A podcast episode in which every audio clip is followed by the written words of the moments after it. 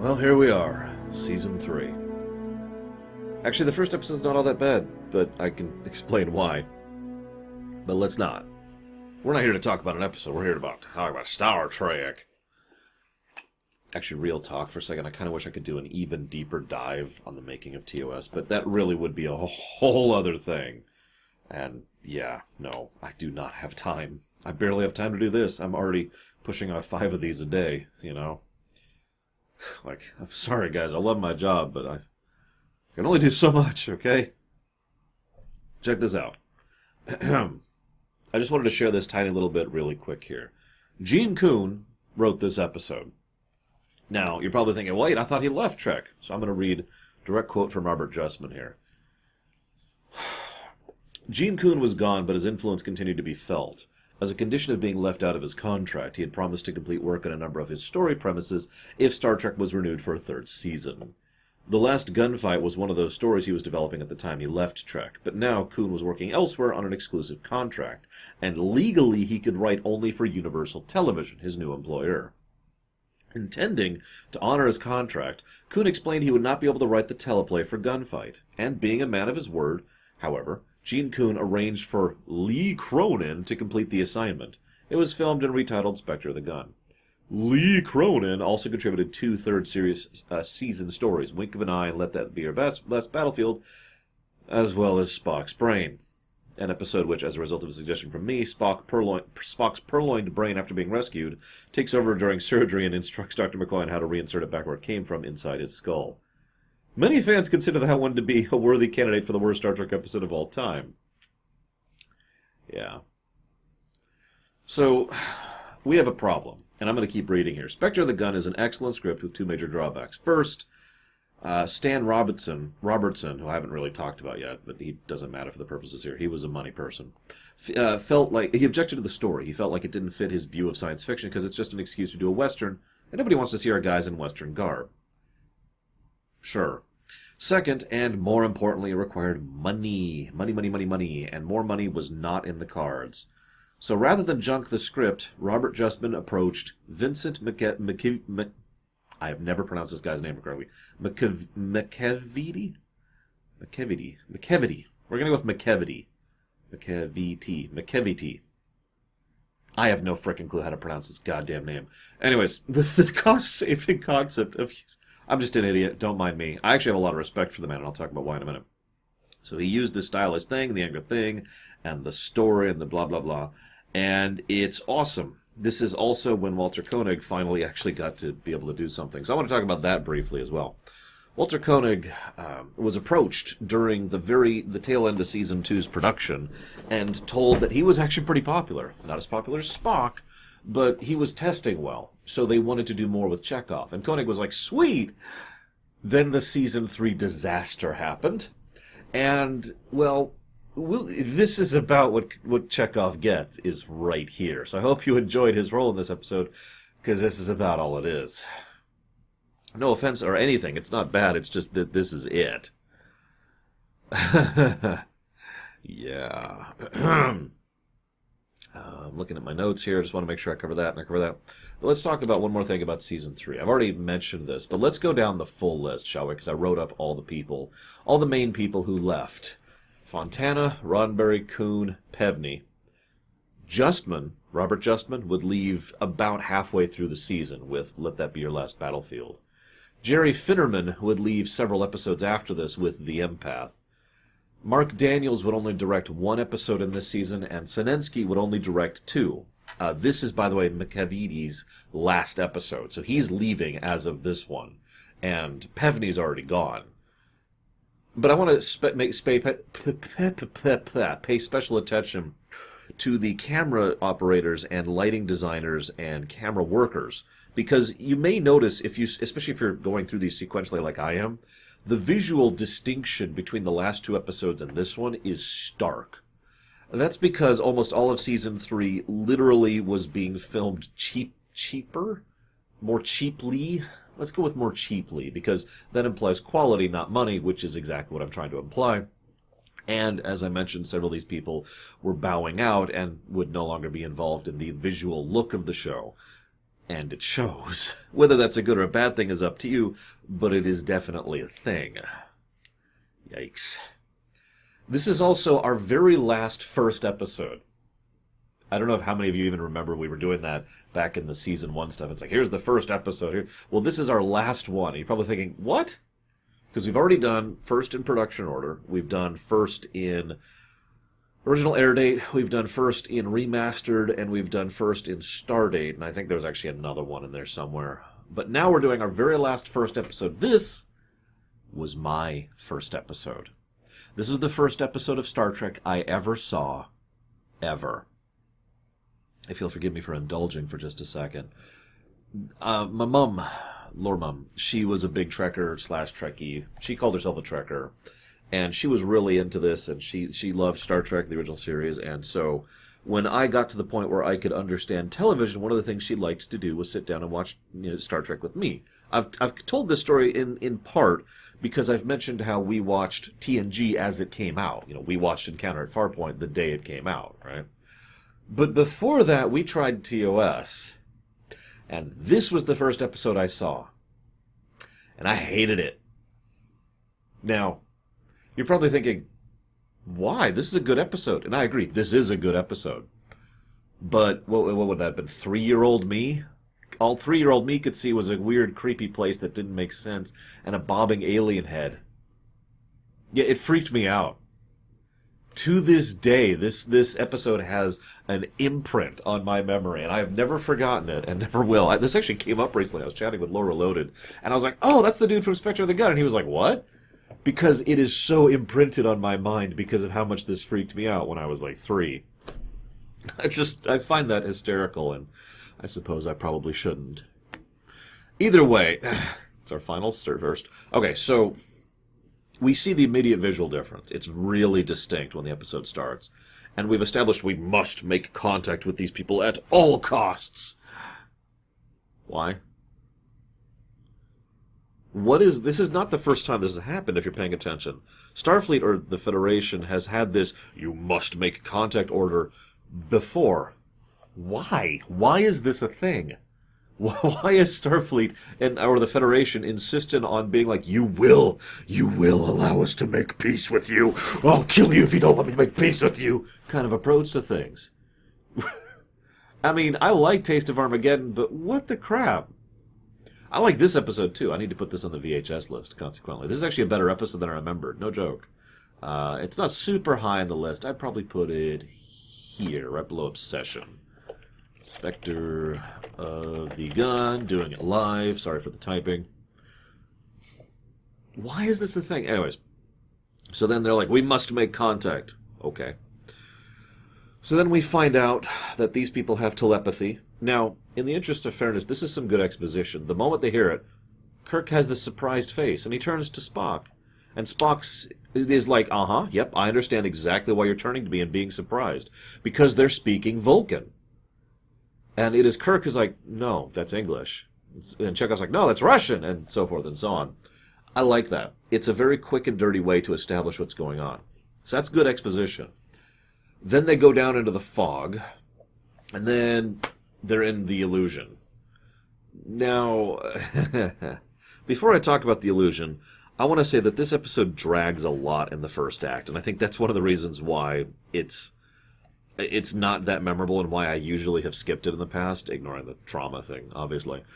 Because the first, uh, I wrote it down, the first 18 minutes of the episode is still them trying to exposit on the nature of the situation they're in. It's like, okay, guys, I get it. You don't have, you don't have to spend, oh my god, you don't have to spend a third of the episode, a little over a third of the episode, telling me what's going on, guys. I get it. I get it. Oh my god it just feels like it drags. And in fact, I only have, uh, looks like two? Yep, two notes during the first 18 minutes. The first is that Kirk really gets into this Western thing, because of course he does, he's Kirk.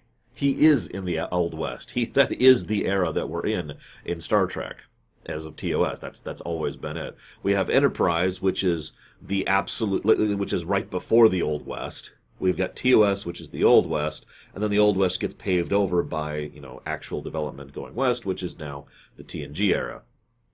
So, you know, actually that'd probably be the movie era. Then TNG era is like way after that when, you know, San Francisco and all that is a major bustling city and, and you know, so forth and so on. Chekov gets to do some smooching. It's good to see some smooching. Smooching's good. Smooching's good. You'd, you'd think I'd complain about this, but I'm actually not going to. It is a little bit over the top but it's being done for comedy, and there is another reason for it, so I'm willing to let it pass. But now let's talk about the big thing I really wanted to praise about this episode, and it is easily the best part of the episode, in my opinion. The sets. This is brilliantly surrealistic, while at the same time an absolutely genius decision by uh, the guy whose name I can't pronounce which is why it's pissed me off so much earlier because I have a lot of respect for him as a director, and he actually every source I've read credits him for the idea of using what is effectively play stills. You know, this is the if you haven't seen the episode recently, all of the buildings are actually just the front wall of the building and then some chairs and tables set up behind it as if the building was there, as if it was a play being portrayed. And because they very deliberately use that aesthetic and that style, it looks off. In like I said, it's surrealistic and it's wonderful, and it means the episode could get made. Remember, the budget problems are worse than they have ever been.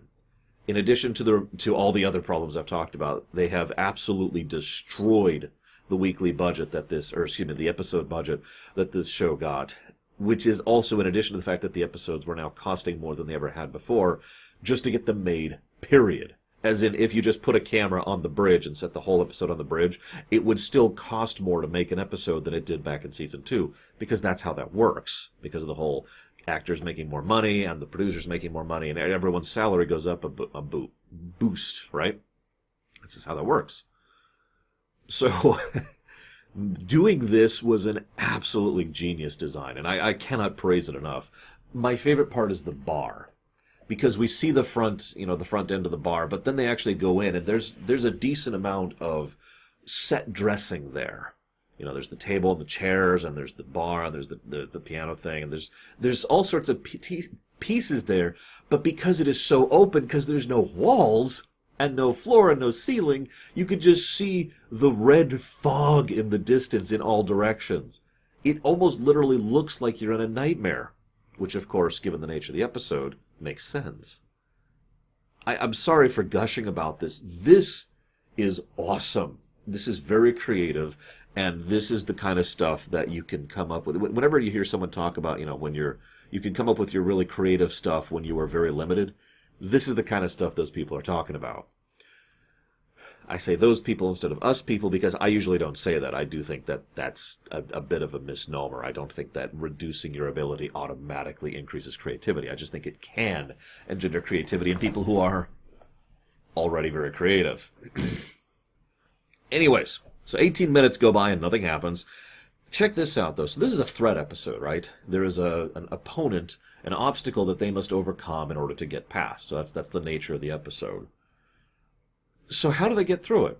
Well, the first thing they do, if you'll notice, is they try diplomacy. They just try to talk to people, figure out what's going on. Uh, Kirk actually specifically goes out and it's like, hey, that doesn't go anywhere, so forth and so on. So th- there are attempts and efforts made.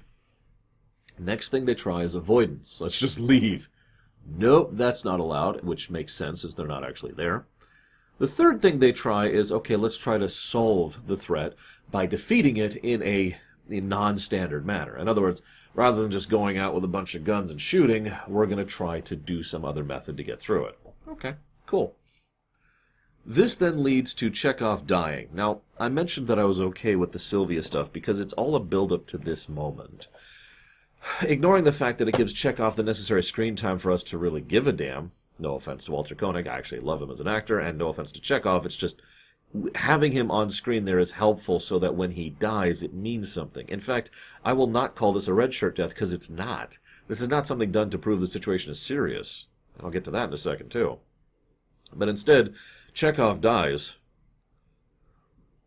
How many of you have had the opportunity to have watched this when it was coming out or unaware of future stuff and wondered if he was actually staying dead? I'm just curious.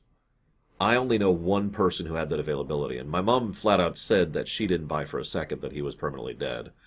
But that's the only person I knew who I could interview about that. And I actually asked her specifically just today. I was like, "Hey, mom," and she was like, "No, he wasn't dead. I knew that. I knew that even when I was young." And I was like, "Okay, just making sure." Anyways, so he dies, quote unquote. This leads to the realization. That's actually the second thing it leads to is the realization that this is not a historical thing. They've been running under this operation this whole time, this assumption that this operation is a full historical recreation, that they are back in the past, despite all appearances to the contrary, and so they're going to have to deal with it as if it was an actual historical thing. The fact that they can now change history changes their tactics a bit. Cool. But the second reason I'm okay with the Chekov death thing and the lead up to it is the fact that they take an entire scene to recover from it. It's a good scene, too. Kirk is just tearing himself up over there. If I just had, if I had not not ignored their warnings, if I had just disobeyed Starfleet command, Chekov would still be alive. And you could see he's just agonized over this. McCoy and Scotty both tear into Spock, and Spock is just being all very calm and contrite the whole time. And both of them are like, oh, I can't believe this. We're not like you. We we can't do this. We have to actually deal with this. And then it is Kirk who has to walk over and be like, no, no, no, no, no. And Spock's like, no, no, no. It's okay. They forget I am half human. Now, we've already established that Vulcans have emotions and all that fun stuff, but let's ignore that for a second because that line is the best line, and this is the best scene in the whole episode for me. It really sells the episode for me. With that one line and Nimoy's performance, we see that he is just as hurt and just as bothered by the loss of Chekov. It's just he is now establishing walls of iron around that because he can't deal with that right now. He's got to focus on the now. They have limited time. They're in a crisis situation. We got to get going. And of course, he's got his Vulcan con- control in general and his Vulcan pride. But to say that Spock doesn't care about the loss of Chekov is a flat inaccuracy. And that's why he says that line. They forget I am half human. It's and there's just this. I don't want to say the word insult, but like there's this cold, almost a retort in the way he says that. You know, something along the lines of "You you actually think I don't care? You really think I don't care?" Like he is insulted is a better way to put that. Love it, love it. Great scene, great character stuff, and well, I, I don't have anything else to say to that. So let's just move on. This then leads to. Uh, there's another good scene. There's another good scene, actually. There's two good scenes in this episode. The next one is when Kirk goes to the sheriff and is like, "No, you don't understand." And he, and the thing that works about this scene is it escalates. It escalates quickly, but it escalates. I, I need to cut off the fight. No, I just go fight him. No, you don't understand. I need to cut off the fight. No, just go fight him. I don't. I can't kill him. Don't you want to kill him? Of course I want to kill him, but I can't. I can't just kill them. And as Kirk is getting wound up about this, we see part of the character element of Kirk in this episode, too. Kirk wants to kill them. Kirk wants revenge, but he can't just do that. He can't just walk up and kill someone in revenge. It is so contrary to who he is as a person. He may kill in self defense without even batting an eyelash. But that's not what this is, is it? And that's why he's just so freaked out about this. And there's another little layer to this, and this is mentioned towards the end of the episode. He is ashamed of his desire for revenge. He wants revenge. He admits it in that scene. He admits it briefly, but he admits it. I want. Of course, I want revenge. But I can't just do that. I can't just accept that. I can't just be that and they actually get to the point where they're literally shouting at each other. It's it's it's great stuff. It's it's Kirk going ham, but in a good way, or Shatner going ham in a good way. I've seen good Shatner ham. Name brand Shatner ham. Oh, it's good stuff. I like it. I like it. This then leads to them testing the grenade. The grenade doesn't work, and their realization, well, that's strange. That should have worked perfectly well. And now we find out that we're actually in the Matrix, except about 30 years before the Matrix came out. Your mind makes it real. So we have yet another species with telep- telepathy and illusionary powers. What is with mind power aliens in Star Trek? This just keeps being a thing. And I'm pretty sure we're not done with that, too. I'm pretty sure we're going to have more mental power beings. It, yeah, I, I, know we are, with total certainty. Because we haven't encountered uh, uh, the Gorgan yet, if nothing else. Anyways, so they, they do the mind melds, and there's the big build up, and then they get they all get shot. Wonderful praise to the effects department. They show the the fence behind them getting chewed up by the shots as they're just standing there unaffected. I'm not sure how they accomplished that effect. I actually tried to look into it and failed at it. It's a good effect. I wanted to give praise for that. And then Kirk grabs him and just beats the crap out of him. This is actually technically our second fight. They're, both of them are very brief, which is why I'm not commenting on them. And you could tell he just he wants to kill him, but he decides not to. And then you never left the bridge. And Chekov is fine, of course. What I like about this is this ties back to a taste of Armageddon in another way. Yes, we're a killer, but today we're not going to kill. Part of the idea there being that the choice and decision to overwhelm whatever instincts might be there, being what makes us sentient sapient beings, is a good thing. The idea that we're like, no, no, I'm not going to, to, to give in to this baser urge. I'm going to be a civilized person. And what that can imply. And of course, he admits this somberly to Spock. Yes, I wanted to kill him. I did. But I chose not to. And you'll notice this episode doesn't end on a wah wah, which is the first for quite a while. Overall, not exactly a bad opener for season three. And, and as I already mentioned, it's already got on the VHS list, so that's awesome. I hope you've enjoyed the beginnings of season three. I will see you next time.